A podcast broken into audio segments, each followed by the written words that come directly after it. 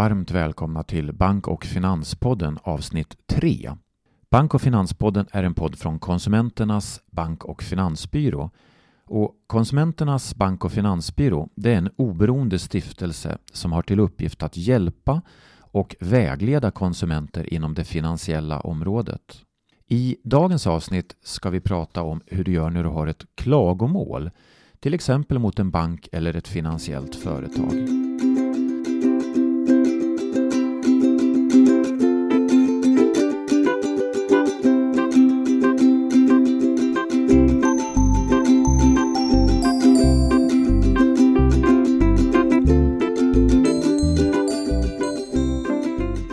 Som pratar heter Fredrik Pettersson och jag arbetar som jurist på Konsumenternas bank och finansbyrå. Och med mig i studion har jag även idag min kollega Eva Lindström. Eva är också jurist och hon har en lång erfarenhet av att hjälpa konsumenter med olika former av klagomål. Hej Eva! Hej Fredrik! I dagens poddavsnitt ska vi prata om hur man kan gå tillväga när man är missnöjd med ett bankärende. Hur man klagar när man har ett klagomål. Och klagomål är någonting som vi på bankbyrån jobbar med hela tiden. Och själv tycker jag det här med att klaga det är ganska jobbigt. I helgen då var jag på restaurang och beställde in en Coca-Cola. Men självklart så fick jag en Coca-Cola light. Tror du att jag klagade Eva? Det hoppas jag du gjorde. Nej, jag gjorde faktiskt inte det. Och ja, jag tycker det är ganska jobbigt personligen då att gå tillbaka till en butik eller att klaga hos en bank när någonting är fel. Det känns lite besvärande. Hur tycker du om det där Eva? Ja, jag får väl erkänna att jag tycker precis som du. Jag tycker också att det är rätt så besvärligt att klaga och jag drar mig för det. Men visst är det ju så att man bör säga till eller klaga när man tycker att någonting har blivit fel. I vägledningen när vi tar emot samtal från konsumenter så får vi ju både klagomål och frågor som rör ren information. Mm. Och det senare det brukar vi kalla då för informationsärenden. Men skulle du inte kunna berätta lite mer, vad är ett klagomål, Eva? Ja, vi brukar kalla det för klagomål när konsumenten är missnöjd. Eh, och när vi sorterar ärendena i informationsärenden och klagomål som du sa då, så utgår vi från vad konsumenten själv säger, hur de beskriver det. Skulle du kunna säga något om hur fördelningen ser ut i ärendeinflödet då mellan informationsärenden och klagomålsärenden? Ja, det beror på vilket område som det handlar om. Vi delar in våra frågor i tre sakområden. Låna, spara och betala. Och det ser rätt så olika ut mellan de här olika områdena. Hur ser det till exempel ut på betala och på lånasidan då, Eva? Ja, där är rätt stor skillnad. Eh, om vi tänker på betalningar, då är det mycket klagomål där. Det är så mycket som 70 procent klagomål och 30 procent informationsärenden. Medan låna däremot, där är det ungefär 50-50, alltså hälften klagomål och hälften informationsärenden. Ja, och eh, jag jobbar ju mera med sparabiten och på sparområdet där är det en liten övervikt av informationsärenden. Och det tror jag beror på att många har ganska enkla frågor på sparområdet. Till exempel vilka företag som är seriösa. Konsumenten har inte hört talas om alla aktörer och vill egentligen bara fråga om de är pålitliga.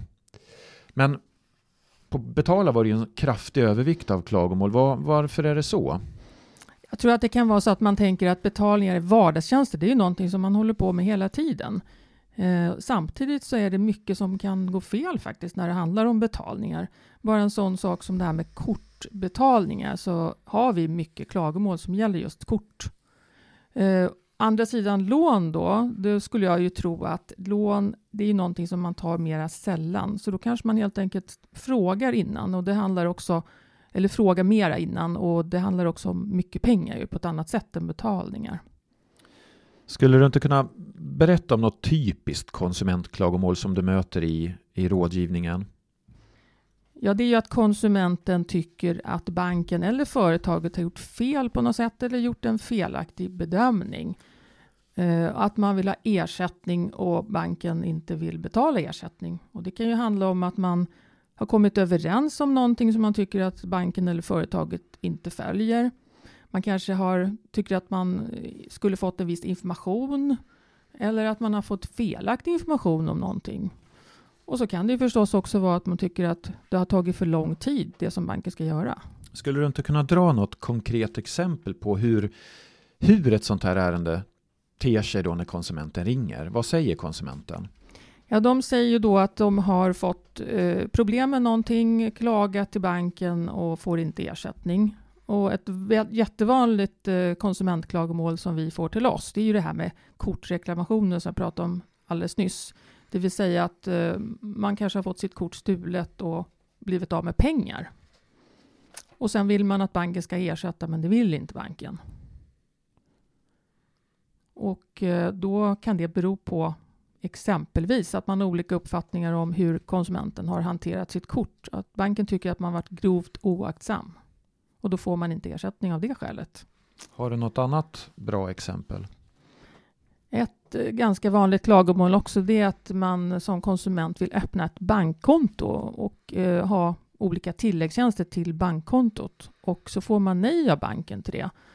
Eh, och då exempelvis pratade jag med en konsument bara för ett par dagar sedan som där hon då sa att eh, jag ville ha ett bankkonto men banken sa nej därför att jag inte har någon anställning och ingen lön och då ville inte de ge mig ett konto.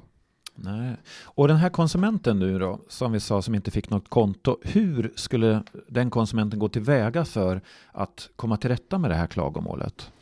Vi tycker att man bör börja vid källan, det vill säga prata med den som du hade kontakt med senast, som hade hand om ditt ärende på det bankkontoret där du är kund.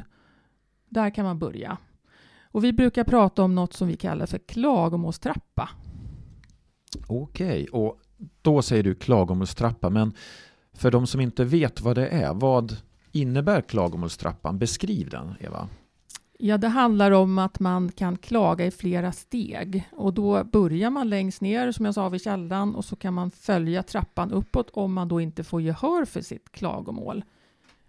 Eh, och eh, vi jag beskriver den här klagomålstrappan på vår hemsida. Den kan vi läsa om. Eh, konsumenter kan läsa om den på vår hemsida konsumenternas.se under någonting som heter Klagoguiden.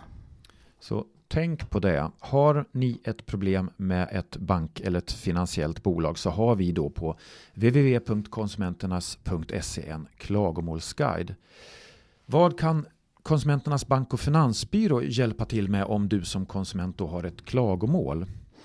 Ja, men konsument ringer så eh, pratar vi om vad som har hänt, det vill säga vi försöker reda ut ärendet. Eh, vad har inträffat? Vad blev fel? Och varför blev det fel? Och så kan vi då eh, berätta om vad det finns för regler och lagstiftning på det området. Och så pratar vi också om vad konsumenten har för rättigheter, men kanske också skyldigheter. Och tar vi då det här exemplet med kortreklamation, då är det ju så att man kan ha rätt till ersättning om man har blivit av med pengar från sitt kort för att någon obehörig har tagit ut pengar. Men samtidigt så har man också som konsument skyldigheter och det är till exempel att vara uppmärksam på var man har sitt kort och sin kod. Eh, och då talar vi om att det här är de skyldigheter som gäller så att har du inte uppfyllt dem så det, kan det vara så att du inte får ersättning. Okej, så ni, ni försöker vara oberoende egentligen utifrån vad konsumenten säger då bara berätta. Just precis. Men om det nu inte löser sig när jag pratar med banktjänstemannen på kontoret, jag får fortsatt inte konto som den här personen som du hade pratat med. Mm. Vad gör den konsumenten då? Då kan man prata med eh, kontorschefen, alltså chefen på det kontoret där man är kund. Eh, och sen kan det se lite olika ut. Om det är en stor bank eller ett stort företag kan det finnas regionkontor. Och då kan nästa steg vara att efter kontorschefen vända sig till en regional chef eller regionchef. Så först banktjänstemannen, sen nästa steg kontorschefen, eventuellt då någon regionnivå på banken. Men finns det några fler steg utöver de här stegen vi nyss har nämnt? Ja, det översta steget i klagomålstrappan det är bankens kundombudsman eller klagomålsansvariga och där så kan jag då få det slutgiltiga svaret från banken. Den här kundombudsmannen, den tillhör ju banken. Hur ser du på det Eva? Är det en opartisk prövning eller? Ja, helt opartiskt är det ju inte och många som eh, ringer oss säger ju precis det här att ja, men det är ju fortfarande i banken, de säger väl samma sak. Så visst är det så, men samtidigt är det så att kundombudsmannen är en instans i banken som man kan överklaga till. Och det som är bra med det är att kundombudsmannen då helt enkelt går igenom ärendet på nytt och gör en, en omprövning helt enkelt. Så man kan väl egentligen säga att kundombudsmannen då går igenom och tittar på om bankpersonalen har följt bankens policy? Ja, visst är det så. Men måste jag vända mig till kundombudsmannen då innan jag exempelvis går till domstol eller hur, hur jag gör? Mm, nej, det är helt frivilligt. Om inte du vill det så behöver du förstås inte det. Och det är ju samma sak om vi säger att du inte vill prata i första steget med den som du hade kontakt med, som hade hand om ditt ärende. Du kanske inte känner något förtroende för den personen. Då behöver du inte börja där. Då kan du ju gå till en chef direkt och klaga eller, eller ja, ställa dina frågor. Nu tror jag inte alla kunder där ute känner till att banken har en kundombudsman eller klagomålsansvarig. Men är det någonting som alla banker och finansiella institut har? Alla svenska banker och finansiella företag i Sverige som står under tillsyn av svenska Finansinspektionen ska ha en kundombudsman eller klagomålsansvarig. Då säger du svenska. Vad betyder det att ett, ett utländskt företag då, som verkar i Sverige har de inget krav på sig att ha en kundombudsman? Nej, precis. Eh, det är ju ganska många företag som är utländska eller internationella men som ändå eh, finns här på den svenska marknaden. Och då eh, lyder de inte under svensk tillsyn utan under sitt hemlands tillsyn. Och det betyder då till exempel att de inte har det här kravet på en kundombudsman. Och då kan det vara så att eh, det finns ingen person då som håller i klagomål utan man är hänvisad till något mejlformulär till exempel om man vill klaga. Och det tycker i alla fall jag är mycket sämre. Ja, det håller jag med. Och det finns ju faktiskt en del sådana här utländska aktörer som inte är helt lätta att komma i kontakt med. Och det märker man ju när konsumenterna ringer in att de har svårt att nå. Det kan till och med vara så att eh, bolaget har en, en kundtjänst som inte pratar svenska. Men Ja, om jag nu säger att jag vill ha kontakt med ett sånt här svenskt bolag som har en kundombudsman. Hur når jag kundombudsmannen då? Ja, vi på Bankbyrån har ju alltid kontaktuppgifter, så ringer man till dig, Fredrik, eller till mig eller någon av våra kollegor så kan ju vi alltid lämna information om hur man får tag i kundombudsmannen. Och sen finns det förstås information på bankens webbplats eh, och där kan tipset vara att sök på klagomål så brukar man hitta de uppgifterna. Eh, och hur man får tag i kundombudsmannen kan vara lite olika, men ofta är det så att man behöver antingen skicka ett mejl eller ett brev till kundombudsmannen. Brev eller mejl, men jag, jag, tycker det är ganska jobbigt att skriva. Skulle jag inte bara kunna ringa? Ibland går det att ringa, men de flesta företag vill ändå att när man vänder sig dit så bör man skriva ner någonting och skicka in det. Men jag tycker faktiskt att det kan vara bra också att man skriver ett klagomål. Men om jag tycker det är jobbigt att skriva, varför säger du att det är bättre än att bara ringa? Det kan vara så att om man behöver gå vidare sen eh, efter kundombudsmannen inte får gehör för sitt klagomål, då har man ju skrivit ner att man har klagat eh, och när man har klagat och sådana saker. Det är som ett bevis på, på det hela, så det kan vara bra att ha. Har du några tips på hur jag ska skriva? Vad är det som är viktigt att få med i det här brevet eller mejlet till kundombudsmannen?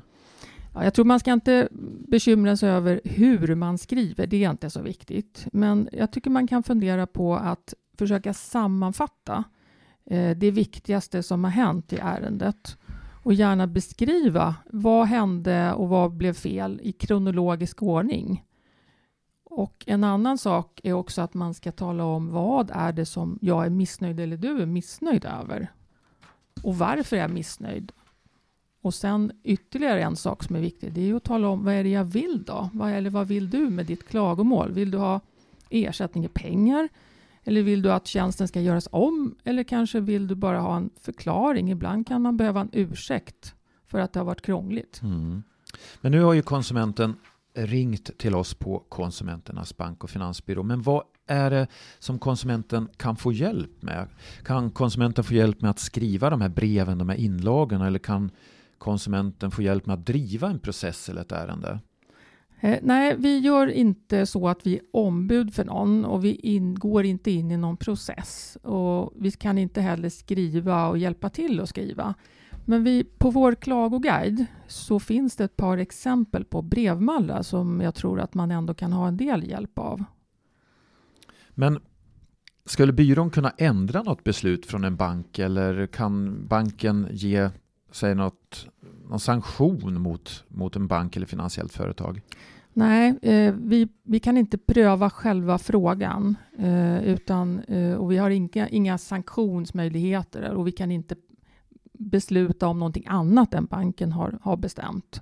Men vi brukar säga att vi, vi ger hjälp till självhjälp, det är det som är vår roll. Hjälp till självhjälp alltså.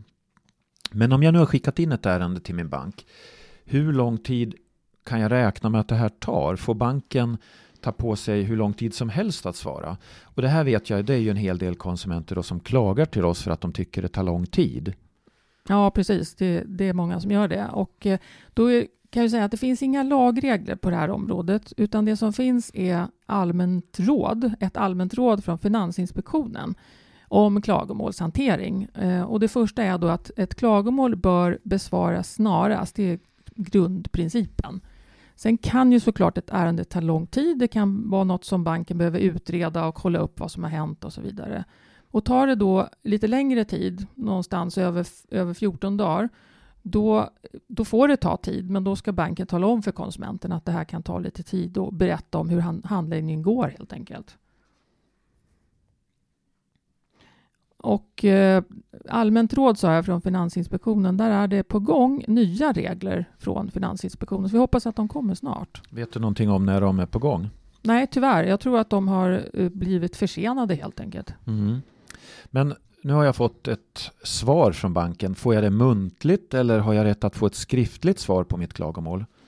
Om du skriver eller begär att du vill ha ett skriftligt svar så har du rätt att få ett, eh, ett skriftligt svar från banken. Och sen då, om jag nu fortfarande inte tycker att jag har fått gehör för mitt klagomål, var, var vänder jag mig då? Ja, när du har fått svaret från kundombudsmannen, då är det bankens slutliga svar. Så då kommer du inte längre i banken, utan då får du gå utanför. så då... slutligt svar, då, då, då är det kört inom banken ska du säga? Ja, precis. Och vart vänder jag mig då? då? Och då finns det egentligen två alternativ för att få din tvist, som det då brukar kallas, prövad. Och det ena alternativet är Allmänna reklamationsnämnden och det andra alternativet är domstol. Allmänna reklamationsnämnden säger du. Det vet jag inte om alla konsumenter känner till, men vad är Allmänna reklamationsnämnden för något, Eva? Ja, det är en myndighet som är till just för att pröva tvister mellan konsumenter och företag. Och det är ett alternativ till att gå till domstol. Och tanken är att det ska vara ett enkelt sätt att få en tvist prövad för konsument. Det ska gå relativt snabbt och det ska vara kostnadsfritt också. Mm. Och det går ju att göra en sån här anmälan direkt då på Allmänna reklamationsnämndens hemsida www.arn.se. Men kostar det någonting att gå till eller göra en anmälan till Allmänna reklamationsnämnden? Nej, det kostar ingenting. Det det är helt gratis. Men däremot så kan man ju veta om då att det finns ju ganska många skillnader mot en domstol. Det är ett alternativ till domstol, men det är inte likvärdigt med domstol. Vilka skillnader är det som är mest påtagliga då? Ja, en eh, sak är ju att eh, hela handläggningen hos ARN, eller Allmänna reklamationsnämnden, är skriftlig. Och skriftlig handläggning säger du.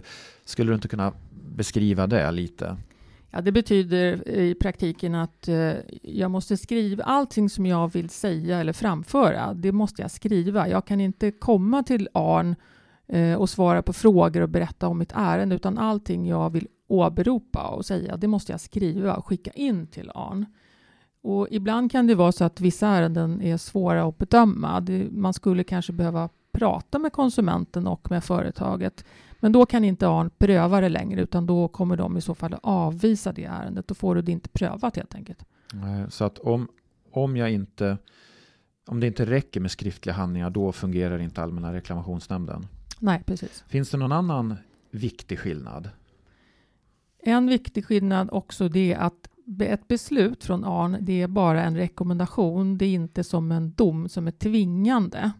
Så att om ARN håller med dig, Fredrik, om du har skickat in ett klagomål, ett ärende till ARN och de tycker att du har rätt och banken bör betala pengar till dig, då, stå, då kommer de att skriva att eh, banken si och så bör ersätta Fredrik med X kronor till exempel.